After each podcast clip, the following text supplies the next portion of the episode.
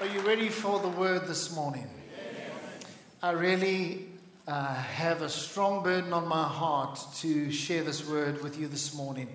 Won't you just uh, lift up your Bible, say this after me? This is God's word. God said it. I believe it. And that settles it. Lord, I thank you for your anointing on the word that is shared right now. I depend on you. Use me, use my mouth to be able to declare what you want to have declared. In Jesus' name.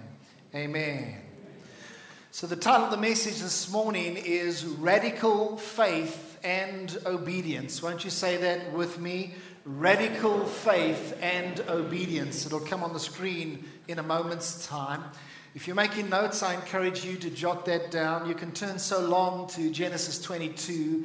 We'll get there in a moment's time. Now, I do have a lot to cover, but I believe that it is important. And so I'm trusting that God is actually going to cause an impact in hearts and spirits here today. So it's been on my heart for several months now, even since December, when I read through Genesis 22 it's been on my heart to speak on this passage of Scripture. Why? Because it reinforces our 2017 theme of building up your most holy faith. And that is a theme that continues on throughout the year. And so I must admit, however, that I have been a little hesitant to actually share on this passage as I've pondered about it and the reason why I've been hesitant is because it is so radical. It's a radical passage. And also, at points in the passage, the story is actually shocking. It's a shocking story. And so, kind of put your safety belts on as we will look at this. But even though it's radical, even though it's shocking, nevertheless, it contains an important faith story of one of our spiritual fathers, Abraham. And for that reason, we need to take careful note of what is being said here. So, we're going to read a longer passage of scripture today, 19 verses. How many of you say in church, I believe we should read passages of scripture? Good, fantastic.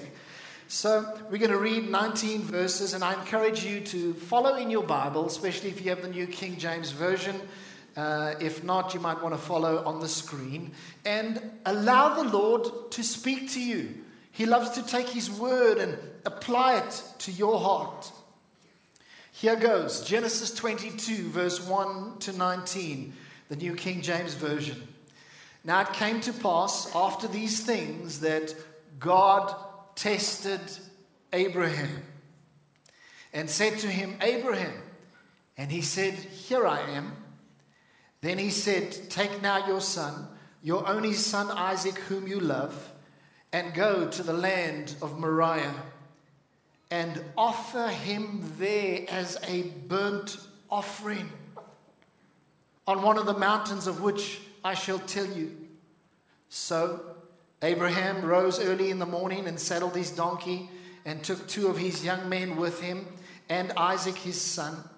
And he split the wood for the burnt offering, and arose and went to the place of which God had told him. Then on the third day, Abraham lifted his eyes and saw the place afar off. And Abraham said to his young men, Stay here with the donkey. The lad and I will go and worship, go yonder and worship, and we will come back to you.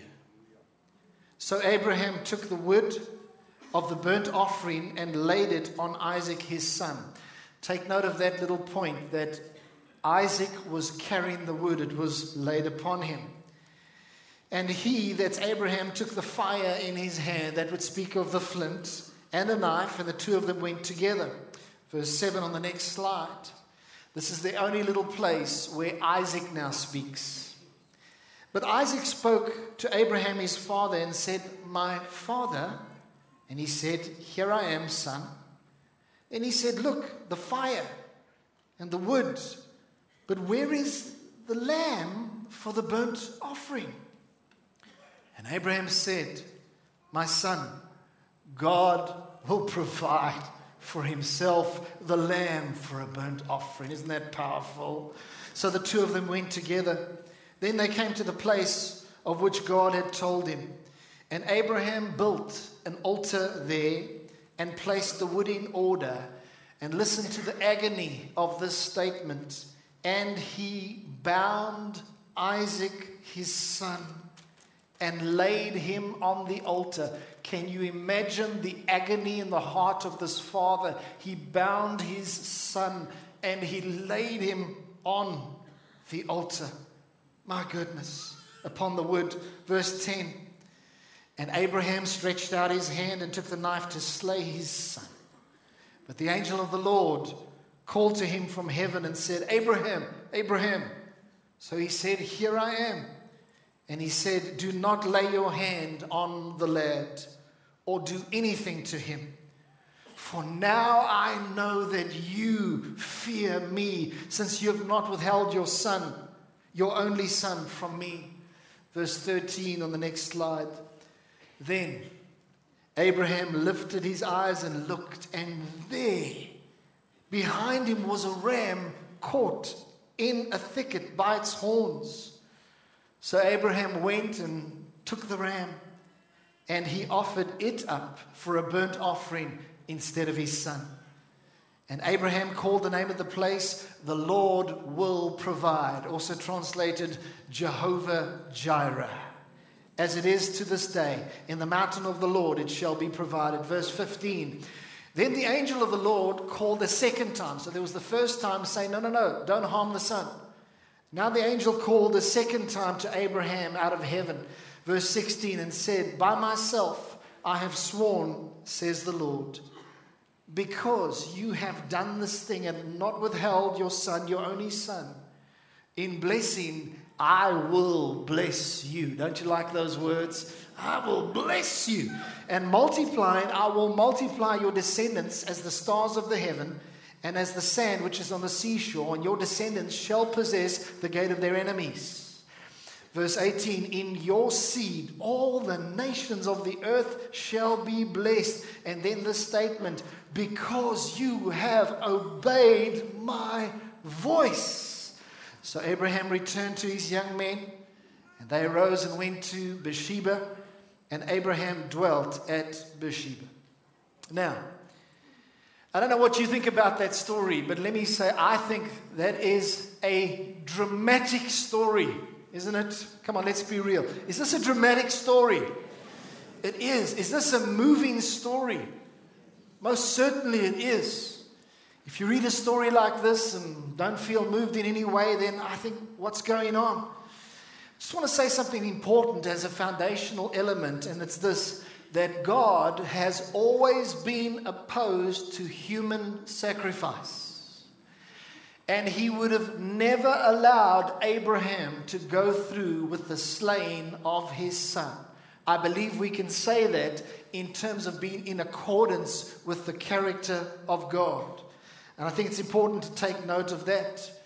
What's also interesting is this story in the Old Testament of Isaac being offered is an Old Testament picture of what would happen in the New Testament with Jesus being offered on the cross.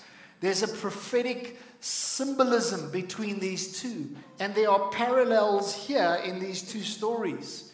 One of the parallels says, Take your only son, Isaac. And then the New Testament it says, And God gave his only begotten son, Jesus. Do you see the parallel? There is another parallel that we see, is this, uh, and it's this that Isaac carried the wood. And in the New Testament, we see that Jesus carried his cross to Golgotha. And sometimes when we read scripture, we need to say, Lord, show us these pictures and what you were saying, even from way back, what you were prophesying of what would be done. So there are these parallels, but let me say this the big difference is that God stopped Abraham from sacrificing his son. But Father God did not stop the slaying of his own son, Jesus. He allowed Jesus to die. And that is the massive difference between these stories of Isaac and of Jesus. Jesus went even further. A Father God went even further. He allowed Jesus to die for you and I. And you know what that makes me think of? How great the Father's love for us. That He did not spare His own Son. Point number one of four things I'd like to say, with, say to you. Number one, we will all face times when our faith is tested. Please say that aloud with me. We will all face times when our faith is tested. Perhaps just going to spend a little bit more time on this point out of the four. So, the reality is that if you are a believer, all believers will at some points in our lives face times of testing. It is unrealistic to think, well, I'm never going to have a time of testing in my life.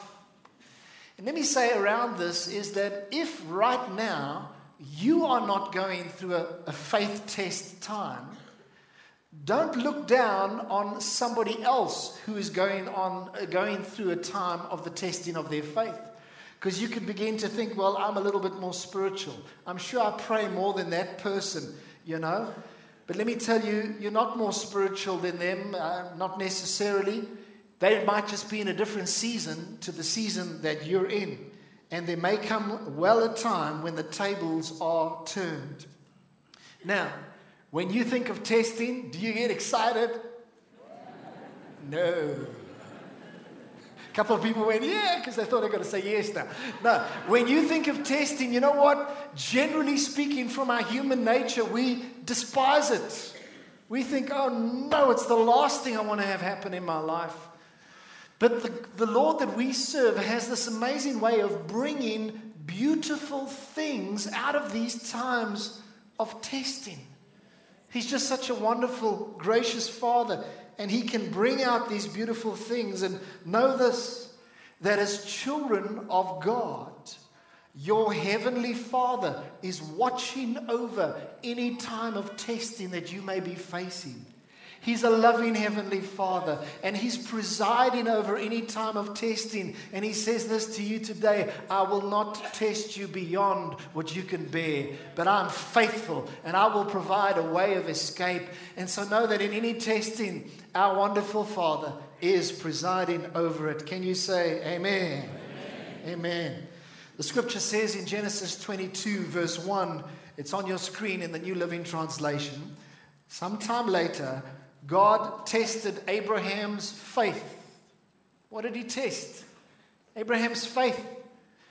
We've been talking since the beginning of the year about this theme of building up your most holy faith. And I think that when we started at the beginning of the year, everyone's like, yeah, I've got to build our faith. And, and now you see it involves the testing of your faith. And you say, John, I was enjoying this series up until you got to this point. Ah, oh, no.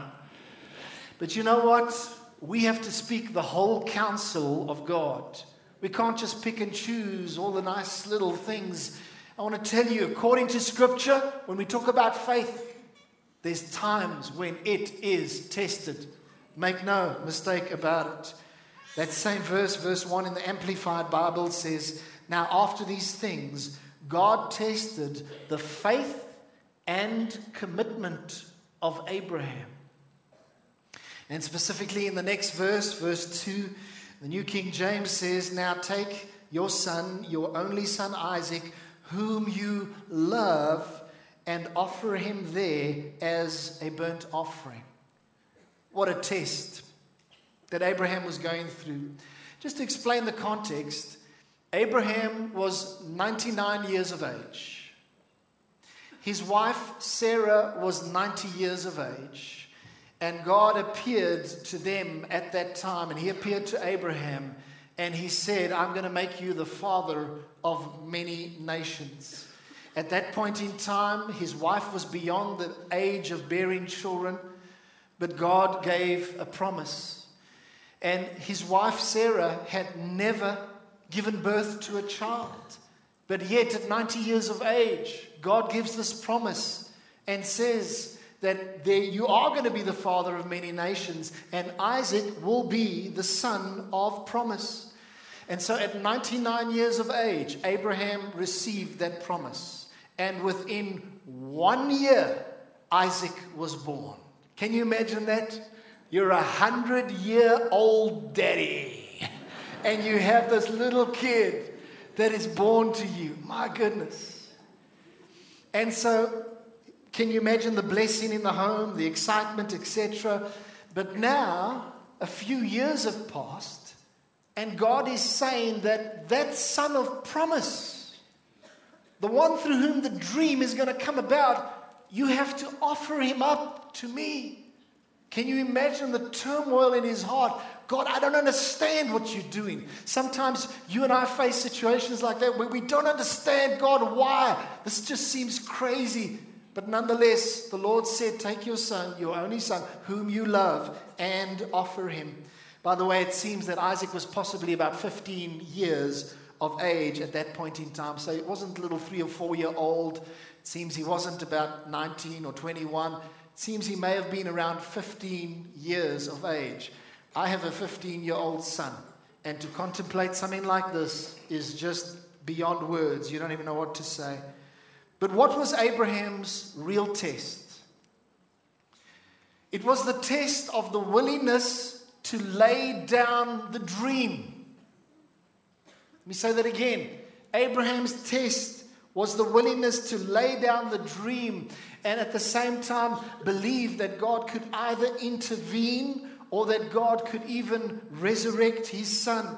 And so basically, God was saying to Abraham, Abraham, do you love me more than that dream that is alive in your heart? And the funny thing is that this is the dream that God put into Abraham's heart.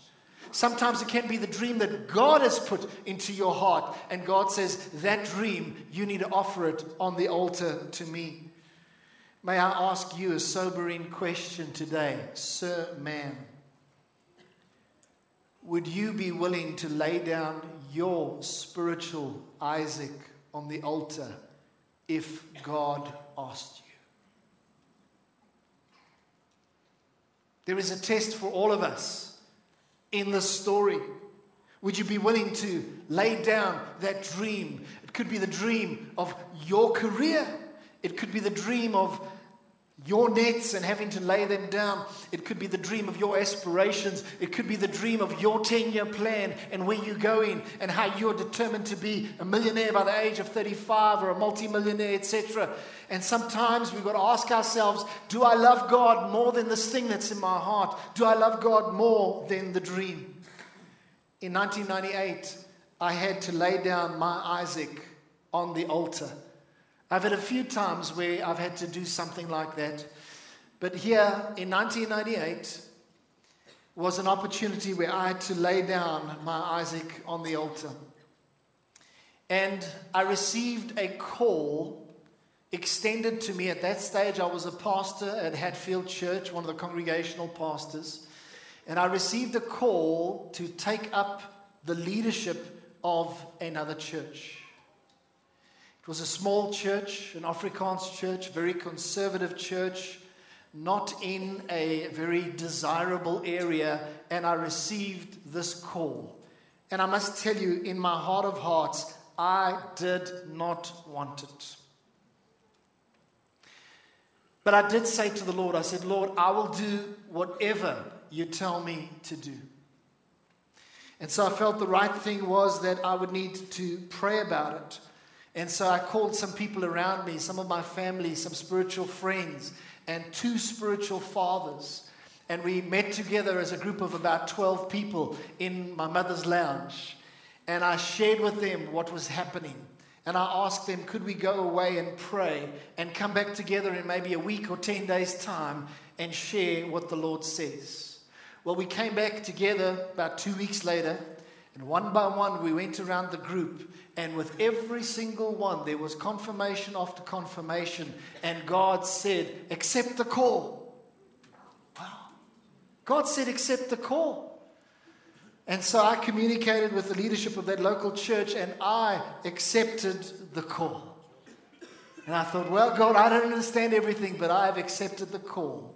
And within a few days after formally accepting the call, it all completely fell through. Just fell through. And they withdrew the call.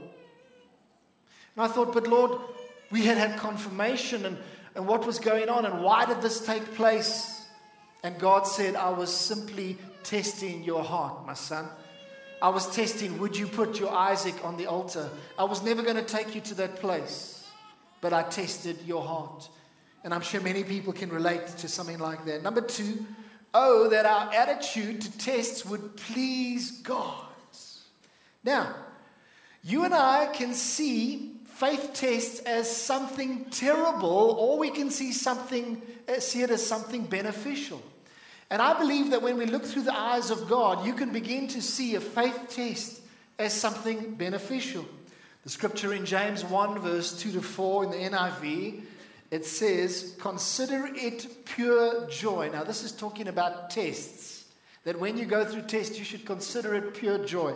I'd just like to say, I didn't put that in the Bible, okay? So don't get cross with me. Consider it pure joy, my brothers and sisters, when you face trials of many kinds, because you know that the testing of your faith, say those words with me, the testing of your faith produces perseverance. Let perseverance finish its work so that you may be mature and complete. Take note of the goal here mature and complete, not lacking anything. I remember some time back meeting with a man, came to meet with me in my office, and he began to share of a huge, massive faith test that he went through in his life. Praise the Lord, he came through on top. And here he was sitting in this chair in my office telling me about this faith test and what he had been through. And then he said these words He said, You know what, John? I wouldn't change it for anything in the world. I said, but my, my friend, what you went through is really rough. He said, I wouldn't change it for anything in the world. And you know what? That struck me. It's only Christ in a person that can make somebody respond like that in such a Christ like way. What was he saying? He says he considered it all joy, what God did in that situation and in his life. I want to ask you today are you facing a faith test? As you sit here this morning, think about it. Are you may be facing a faith test right now? And I want to say to you, if you are, I want to encourage you, respond from your spirit nature, from your spirit man. Don't respond from your fleshly nature. And please don't go with an attitude of, I despise this. I believe that we need to look at it through heaven's eyes. That's a line from a movie uh, in recent times and see it through heaven's eyes? Can we look at these things through heaven's eyes? Oh, that our attitude to test would please God. And as we do through heaven's eyes, I believe it will please God. And let me say, in line with the Spirit response, I want to say to you sow to the Spirit, and you will of the Spirit reap life. And so the instruction is clear count it all joy why, Lord? Let me tell you why. Because He is developing your character for good. And Christ is being formed in you.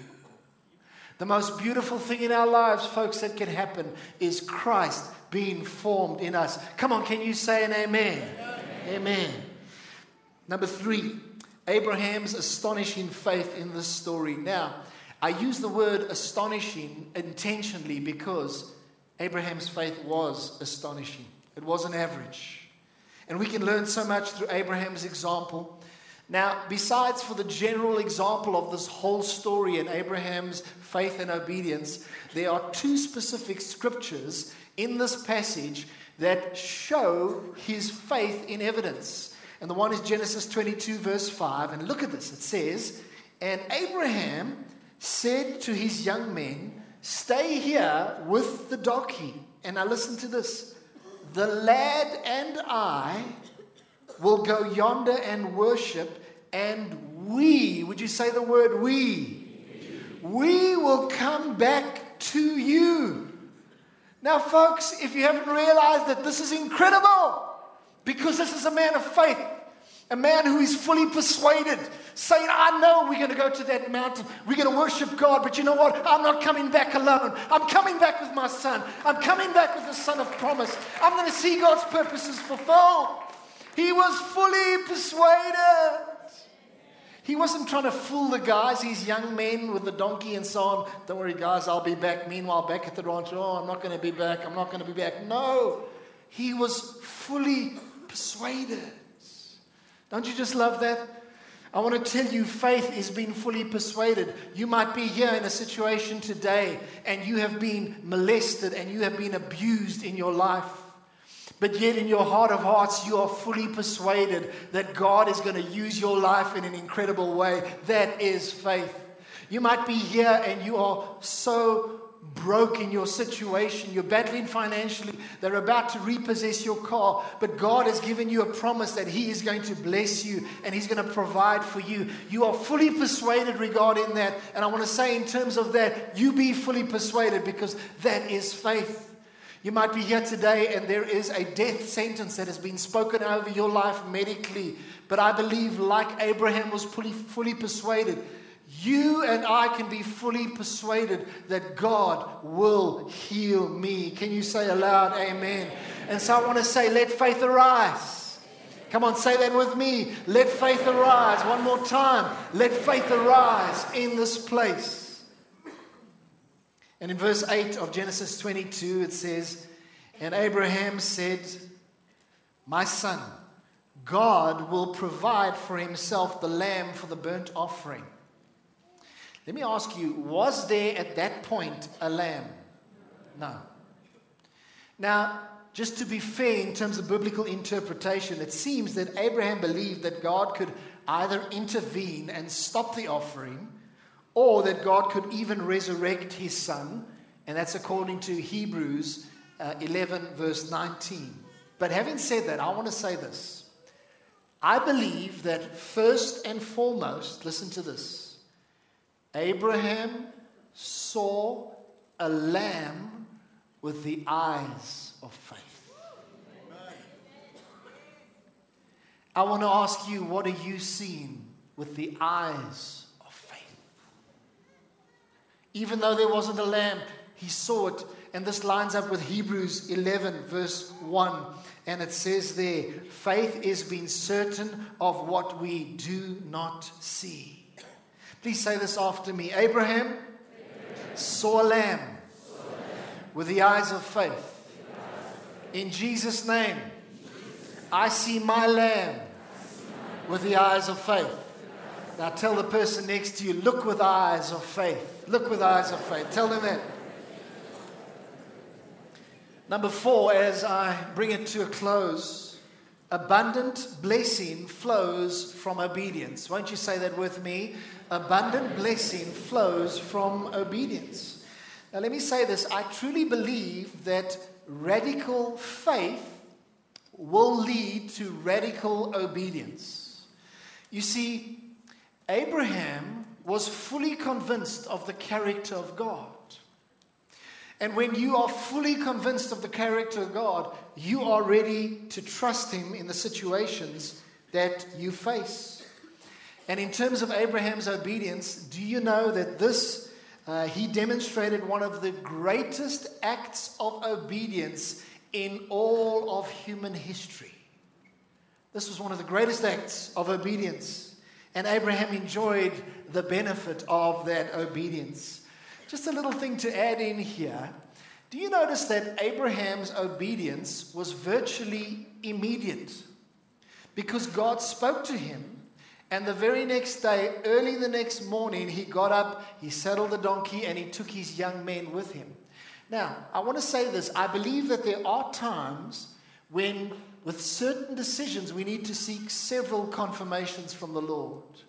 But I also believe that there are times when you know God has spoken, and without a shadow of a doubt, you must act immediately.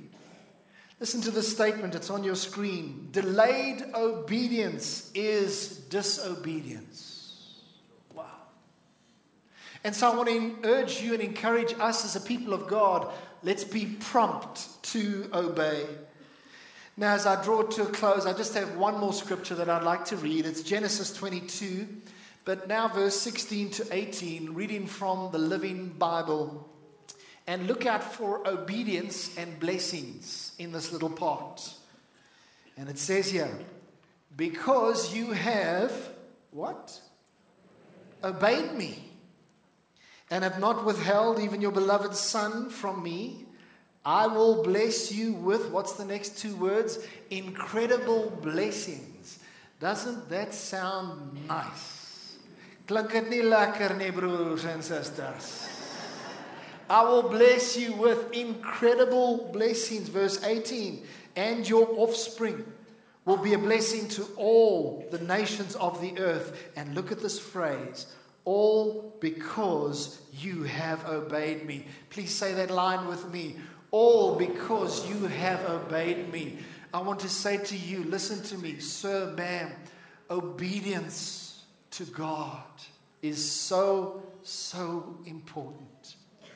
If you love me, obey me. That's what the Word of God says. And so I want to say my closing statement is that we can experience tremendous blessing as we simply walk in obedience. Radical faith and obedience. Have you received the message today? Then give the Lord a big hand of praise. Praise the Lord. Stand with me, let's pray. Father, we are encouraged today as we've seen an example of faith. And Lord, I believe that you that you want us as your people to also be great men and women of faith. This is not only something that we should read about in the Word of God of what happened, but this is something in today's day and age that we must see and we must also experience that great men and women of faith are right next to us in our life groups, in our churches, in our environments, in the ministries around us. And so we say, Father, we yield our lives to you. And we pray, oh God, that you would use us mightily. We present ourselves to you. We want to be radical in our faith. We want to be radical in our obedience. And we thank you, Lord, that you are out to bless us with incredible blessings. Wouldn't you just lift up your hands right now? And we say, Lord, as we lift our hands, we just receive the blessing of a blessed life from loving you and walking in your ways. We receive your blessings. And as we go into this week, Father, may it be a wonderful week. And would you have your way in our midst? And would you lead and guide us in the paths of righteousness for your name's sake? And we all say, Amen. Amen.